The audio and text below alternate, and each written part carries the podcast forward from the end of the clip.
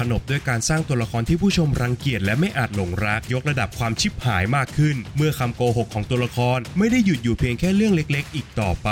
ตัวหนังไม่ได้พาผู้ชมไปสำรวจถึงปูมหลัง หรือมูลเหตุที่ชัดเจนในการนิยามตัวละครหลักของเรื่อง ทุกอย่างกลายเป็นมุกตลกที่ขำไม่ออก และไม่แปลกถ้าผู้ชมทุกคนจะเกลียดตัวละครหลักของเรื่อง แต่ทุกสถานการณ์ที่เกิดขึ้น ก็ชวนให้ผู้ชมอยากทำความเข้าใจกับตัวละครเช่นกัน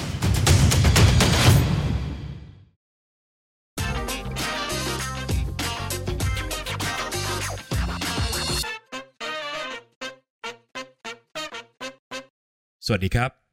ยินดีต้อนรับเข้าสู่ฟิเมนรีวิวนะครับ และภาพยนตร์ที่เราจะนำมารีวิวกันในวันนี้ก็คือ Sick of Myself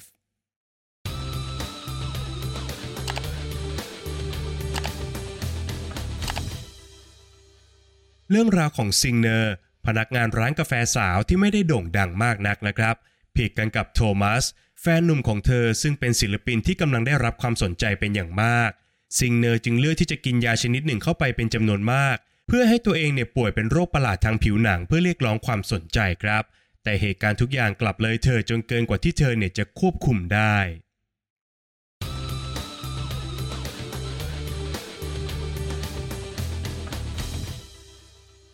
ตามขนบของภาพยนตร์สูตรสำเร็จทั่วไปแล้วนะครับ การเล่าเรื่องและองค์ประกอบทั้งหมด ล้วนมีหน้าที่ในการทำให้ผู้ชมทุกคนเนี่ยหลงรัก และก็เอาใจช่วยตัวละครหลักของเรื่องเป็นสำคัญนะครับ ทั้งนี้ก็เพื่อจะสร้างความผูกพันระหว่างผู้ชมกับตัวละคร ก่อนจะใช้ความผูกพันนั้นในการกำหนดอารมณ์ที่ผู้ชมเนี่ยมีต่อสถานการณ์ทั้งหมดของเรื่องครับ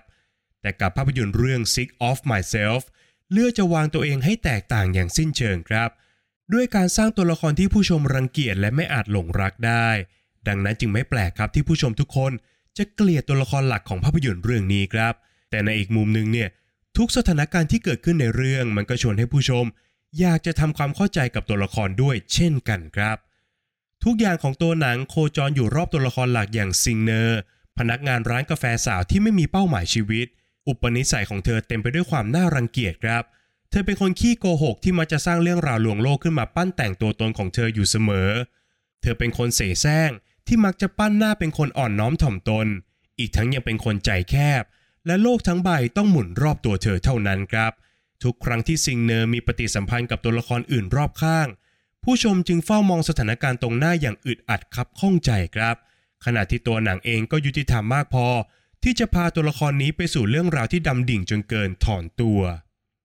ไม่เพียงแต่ผู้ชมต้องรับมือกับซิงเนอร์เท่านั้นนะครับ หากแต่คู่รักของเธออย่างโทมัส ก็เป็นอีกหนึ่งตัวละครที่ยั่วย้าวไปกับอารมณ์โกรธของผู้ชมได้เป็นอย่างดีครับ ความสัมพันธ์ของพวกเขาทั้งคู่ ไม่ได้ผลักดันซึ่งกันและกันไปข้างหน้าครับ หากแต่มันเป็นการแข่งขันกันเพื่อการได้รับความสนใจจากผู้คนรอบข้าง จนกลายเป็นการเอาชนะกันโดยไม่สนใจครับว่าชัยชนะนั้นจะได้มาด้วยวิธีการใดครับ เพื่อยกตัวอย่างให้เห็นภาพชัดขึ้นนะครับ ความลุ่มหลงหมกมุ่นในการเป็นจุดสนใจของสังคมของพวกเขา มันฝังลึกลงไปถึงขนาดลามมาจนเรื่องบนเตียงครับ ซึ่งทั้งซิงเนอร์และโทมัสจะมีความสุขได้ก็ต่อเมื่อ พวกเขาต้องจินตนาการภาพของผู้คนในสังคมเนี่ยรุมล้อมพวกเขาเท่านั้นครับ ซึ่งไอเดียดังกล่าวของภาพยนตร์นั้นก็ทั้งน่าหัวเราะ และก็ชวนหดหู่ไปด้วยในเวลาเดียวกันครับ สิ่งที่น่าเสียดายก็คือตัวหนังเนี่ยไม่ได้พาผู้ชมไปสำรวจถึงปูมหลัง หรือว่ามูลเหตุที่ชัดเจนในการนิยามตัวละครหลักของเรื่องครับ นั่นจึงทำให้ผู้ชมไม่สามารถเข้าใจได้ถึงแรงผลักดันทั้งหมดของตัวละคร และทำให้การตัดสินใจของพวกเขาเต็มไปด้วยคำถามครับ โดยเฉพาะกับคำถามที่ว่าทำไมพวกเขาถึงอยากได้รับการสนใจ พวกเขาจะยอมแลกอะไรบ้างเพื่อให้ได้มาซึ่งความสนใจนั้น และการได้เป็นจุดสนใจของสังคม จะเปลี่ยนชีวิตและตัวตนของพวกเขาไปอย่างไรบ้างครับ เมื่อคำถามดังกล่าวไม่ได้ถูกตอบอย่างแน่ชัดนะครับ จึงทำให้บางช่วงบางตอนของภาพยนตร์นั้น เกิดอาการย่ำอยู่กับที่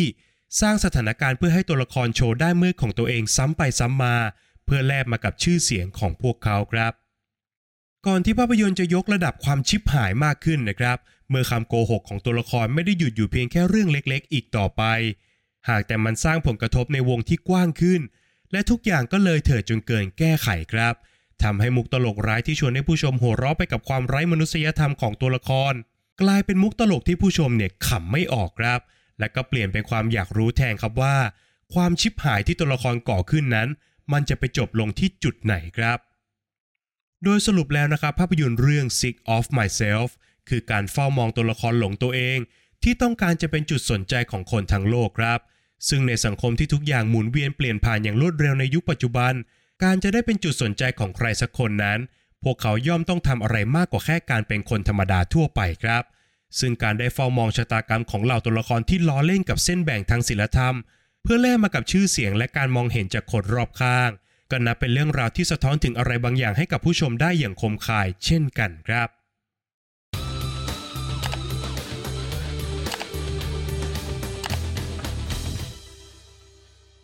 ประเด็นตกผลึกจากภาพยนตร์เรื่อง Sick of Myself ที่ผมจะชวนผู้ฟังทุกท่านมาคุยกันในวันนี้ก็คือ การเป็นจุดสนใจในโลกที่เต็มไปด้วยการแข่งขัน ภาพยนตร์เริ่มต้นด้วยคำถามครับว่า มนุษย์เราจะยอมทำอะไรได้แค่ไหน เพื่อให้ตัวเองเนี่ยกลายเป็นจุดสนใจของผู้คนรอบข้างครับ โดยแม้ว่าผู้ชมจะไม่ได้สัมผัสกับหัวนอนปลายเท้าของตัวละครในเรื่อง แต่สิ่งหนึ่งที่ผู้ชมสัมผัสได้อย่างชัดเจนตั้งแต่ต้นเรื่องก็คือ ซิงเนอร์อยากให้ผู้อื่นนั้นจับจ้องมาที่ตัวเธอครับ ไม่ว่าจะในแง่ดีหรือแง่ร้ายก็ตามครับ ภาพยนตร์แสดงให้เราเห็นอย่างชัดเจนนะครับว่า ซิงเนอร์นั้นเป็นคนหลงตัวเองครับ เธอมักจะจินตนาการถึงการได้รับการยอมรับจากผู้อื่นอยู่เสมอ ถึงขนาดที่ภาพในงานศพในจินตนาการของเธอเนี่ยยังคลาคล่ำไปด้วยผู้คนจำนวนมากที่มาส่งเธอเป็นครั้งสุดท้ายครับ และบางจินตนาการที่เธอคิดขึ้น มันก็สมจริงซะจนตัวเธอเองเนี่ยยังเชื่อเลยด้วยซ้ำไปครับ สิ่งที่น่ากลัวก็คือซิงเนอร์นั้น ยอมก้าวข้ามเส้นแบ่งแห่งความถูกต้อง จากเรื่องราวของการโกหกตัวเอง กลายมาเป็นการส่งต่อเรื่องราวลวงโลกออกสู่สังคมครับ ไม่ว่าเรื่องราวทั้งหมดจะเกิดขึ้นอย่างไร แต่ทุกข้อเท็จจริงที่เกิดขึ้นเนี่ยมักจะถูกถ่ายทอดจากมุมมองของเธอเพียงคนเดียวอยู่เสมอครับ ถึงขนาดที่ซิงเนอร์เนี่ยยอมสร้างอาการป่วยอันแสนทรมานขึ้นมาด้วยความเต็มใจครับ เพียงเพื่อจะเห็นผู้คนรอบข้างผัดเปลี่ยนหมุนเวียนกันมาเยี่ยมเยียนและก็เป็นห่วงเป็นใยตัวเธอครับ อีกหนึ่งภาพสะท้อนอันแสนสะเทือนใจของภาวะนี้ก็คือ นอกจากซิงเนอร์เนี่ยจะต้องใช้ชีวิตด้วยแรงผลักดันจากจินตนาการของตัวเองแล้วนะครับ ผลลัพธ์แห่งการลวงโลกที่แลกมากับชื่อเสียง มันก็นำมาซึ่งการใช้ชีวิตอยู่ด้วยความหวาดกลัวครับ โดยภาพยนตร์ถ่ายทอดโมเมนต์ดังกล่าวออกมาได้อย่างน่าสนใจนะครับโดยการสร้างความสับสนให้เกิดขึ้นภายในจิตใจของตัวละคร รวมไปถึงผู้ชมเองเนี่ยก็ไม่อาจทราบได้อย่างแน่ชัดนะครับว่า สิ่งใดเกิดขึ้นจริงบ้างกันแน่ ด้วยความสับสนดังกล่าวครับ จึงเป็นแรงขับสำคัญที่ซิงเนอร์ ต้องโกหกต่อไปเรื่อยๆ เพื่อจะประคับประคองตัวตนที่ถูกสร้างขึ้นมาใหม่ของตัวเธอเองครับ ผมเชื่อนะครับว่าไม่ทางใดก็ทางหนึ่งเนี่ย เรื่องราวชีวิตของซิงเนอร์ย่อมเป็นภาพสะท้อนถึงบางภาวะที่เกิดขึ้นกับตัวเราเองบ้างเหมือนกันครับ แน่นอนครับว่าเราทุกคนนั้น อาจจะไม่เคยมีประสบการณ์ที่เกินเลยไปเหมือนในภาพยนตร์นะครับ แต่อย่างน้อยเราก็น่าจะเคยพบกับบางสังคม ที่ทำให้เราเนี่ยรู้สึกตัวเล็กกว่าใครเพื่อนนะครับ ความเคารพที่เรามีต่อตัวเองก็ลดน้อยถอยลงไป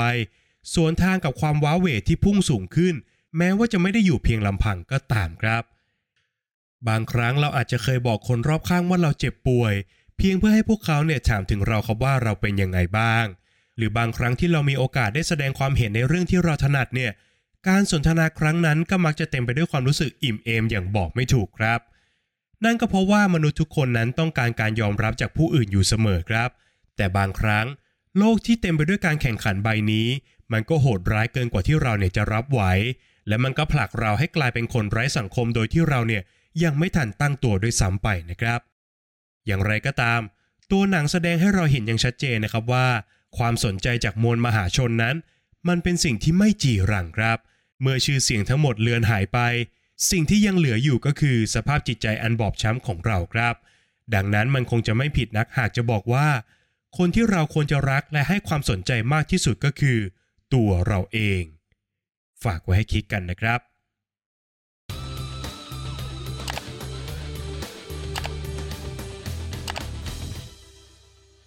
และก็มาถึงช่วงการให้คะแนนของภาพยนตร์กันแล้วนะครับ ในส่วนของบทภาพยนตร์นั้นผมขอให้ไว้ที่ 7 คะแนนครับ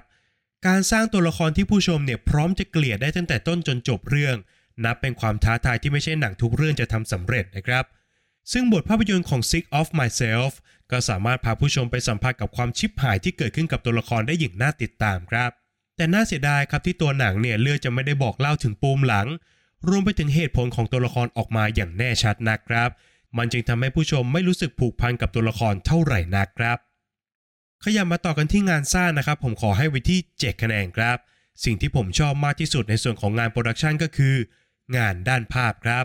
ผมมักจะหลงไหลกับงานด้านภาพที่ให้กลิ่นอายของการถ่ายทำด้วยฟิล์มอยู่เสมอครับ ผมไม่แน่ใจนะครับว่าหนังเรื่องนี้เนี่ยถ่ายทำด้วยฟิล์มจริง ๆ หรือเปล่า แต่ลุคที่ตัวหนังถ่ายทอดออกมาเนี่ยมันสวยงามมากๆครับ รวมถึงการเลือกใช้ดนตรีคลาสสิก เพื่อให้เกิดความแตกต่างกันระหว่างความสวยงามของงานสร้าง กับความสกปรกภายในจิตใจของตัวละครได้อย่างลงตัวครับ ในส่วนของนักแสดงนะครับ ผมขอให้ไว้ที่ 7 คะแนนครับ นักแสดงนำอย่างคริสตินคูยาท ทอปก็สามารถถ่ายทอดตัวละครหลักอย่างซิงเนอร์ออกมาได้ดีนะครับ แม้ว่าการแสดงของเธอจะเต็มไปด้วยเมคอัพอันหนาเตอะแต่แววตาและภาษากายของเธอเนี่ยก็สามารถทำให้ผู้ชมสัมผัสได้ถึงความทะเยอทะยานของตัวละครได้อย่างยอดเยี่ยมครับ ขยับมาต่อกันที่ข้อคิดที่ได้นะครับ ผมขอให้ไว้ที่ 8 คะแนนครับ ประเด็นที่หนังตั้งขึ้นมานั้นแข็งแรงและก็แน่วแน่มากๆครับ กับการตั้งคำถามครับว่ามนุษย์เรานั้น จะยอมแลกอะไรได้แค่ไหนเพื่อให้ได้มาซึ่งชื่อเสียงครับ ในขณะเดียวกันหนังก็สามารถสะท้อนความน่าหวาดกลัว รวมไปถึงความแปลกแยกของผู้ที่ถูกหมางเมินออกมาได้อย่างน่าหดหู่ใจครับ ส่วนสุดท้ายก็คือส่วนของความสนุกนะครับ ผมขอให้ไว้ที่ 6 คะแนนครับ แม้ว่าหนังจะแฝงไปด้วยความตลกร้าย และมีสถานการณ์ที่วายป่วงอยู่พอสมควรนะครับ แต่ต้องยอมรับตามตรงครับว่าภาพยนตร์เรื่อง Sick of Myself ไม่ใช่หนังที่เหมาะสำหรับทุกคนครับ โดยเฉพาะในช่วงกลางเรื่องที่เกิดอาการพายเรือในอ่าง และเรื่องราวก็ไม่ได้เดินไปข้างหน้ามากเท่าไหร่นะครับ จากคะแนนทั้ง 5 ส่วนนะครับหารเฉลี่ยกันออกมาแล้วทำให้ภาพยนตร์เรื่อง Sick of Myself ได้คะแนนเฉลี่ยจากฟรีเมนต์ไปอยู่ที่ 7 คะแนนครับ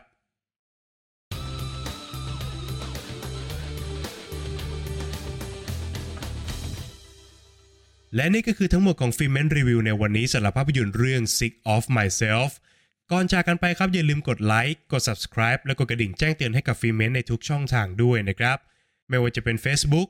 Apple Podcast Spotify YouTube Channel b l o g d i t รวมไปถึง TikTok ด้วยนะครับ นอกจากนี้ทุกท่านยังสามารถเข้ามาพูดคุยกับฟิเมนได้ในกลุ่ม Open Chat ทางไลน์ครับ ทุกท่านสามารถ search คำว่าฟิเมนแล้วกดจอยกันเข้ามาได้เลยนะครับ และตอนนี้ทุกท่านสามารถสนับสนุนฟิเมนได้แล้วนะครับโดยการกดปุ่ม Super Thanks บน YouTube ครับ หากใครชอบคลิปรีวิวของฟิเมนรวมไปถึงคลิปรายการต่างๆ เนี่ย อย่าลืมกด Super Thanks ให้กันด้วยนะครับ ใน EP หน้าฟิเมนจะนำเสนอคอนเทนต์อะไรนั้นต้องคอยติดตามกันด้วยนะครับสำหรับวันนี้ฟิเมนขอลาไปก่อน สวัสดีครับ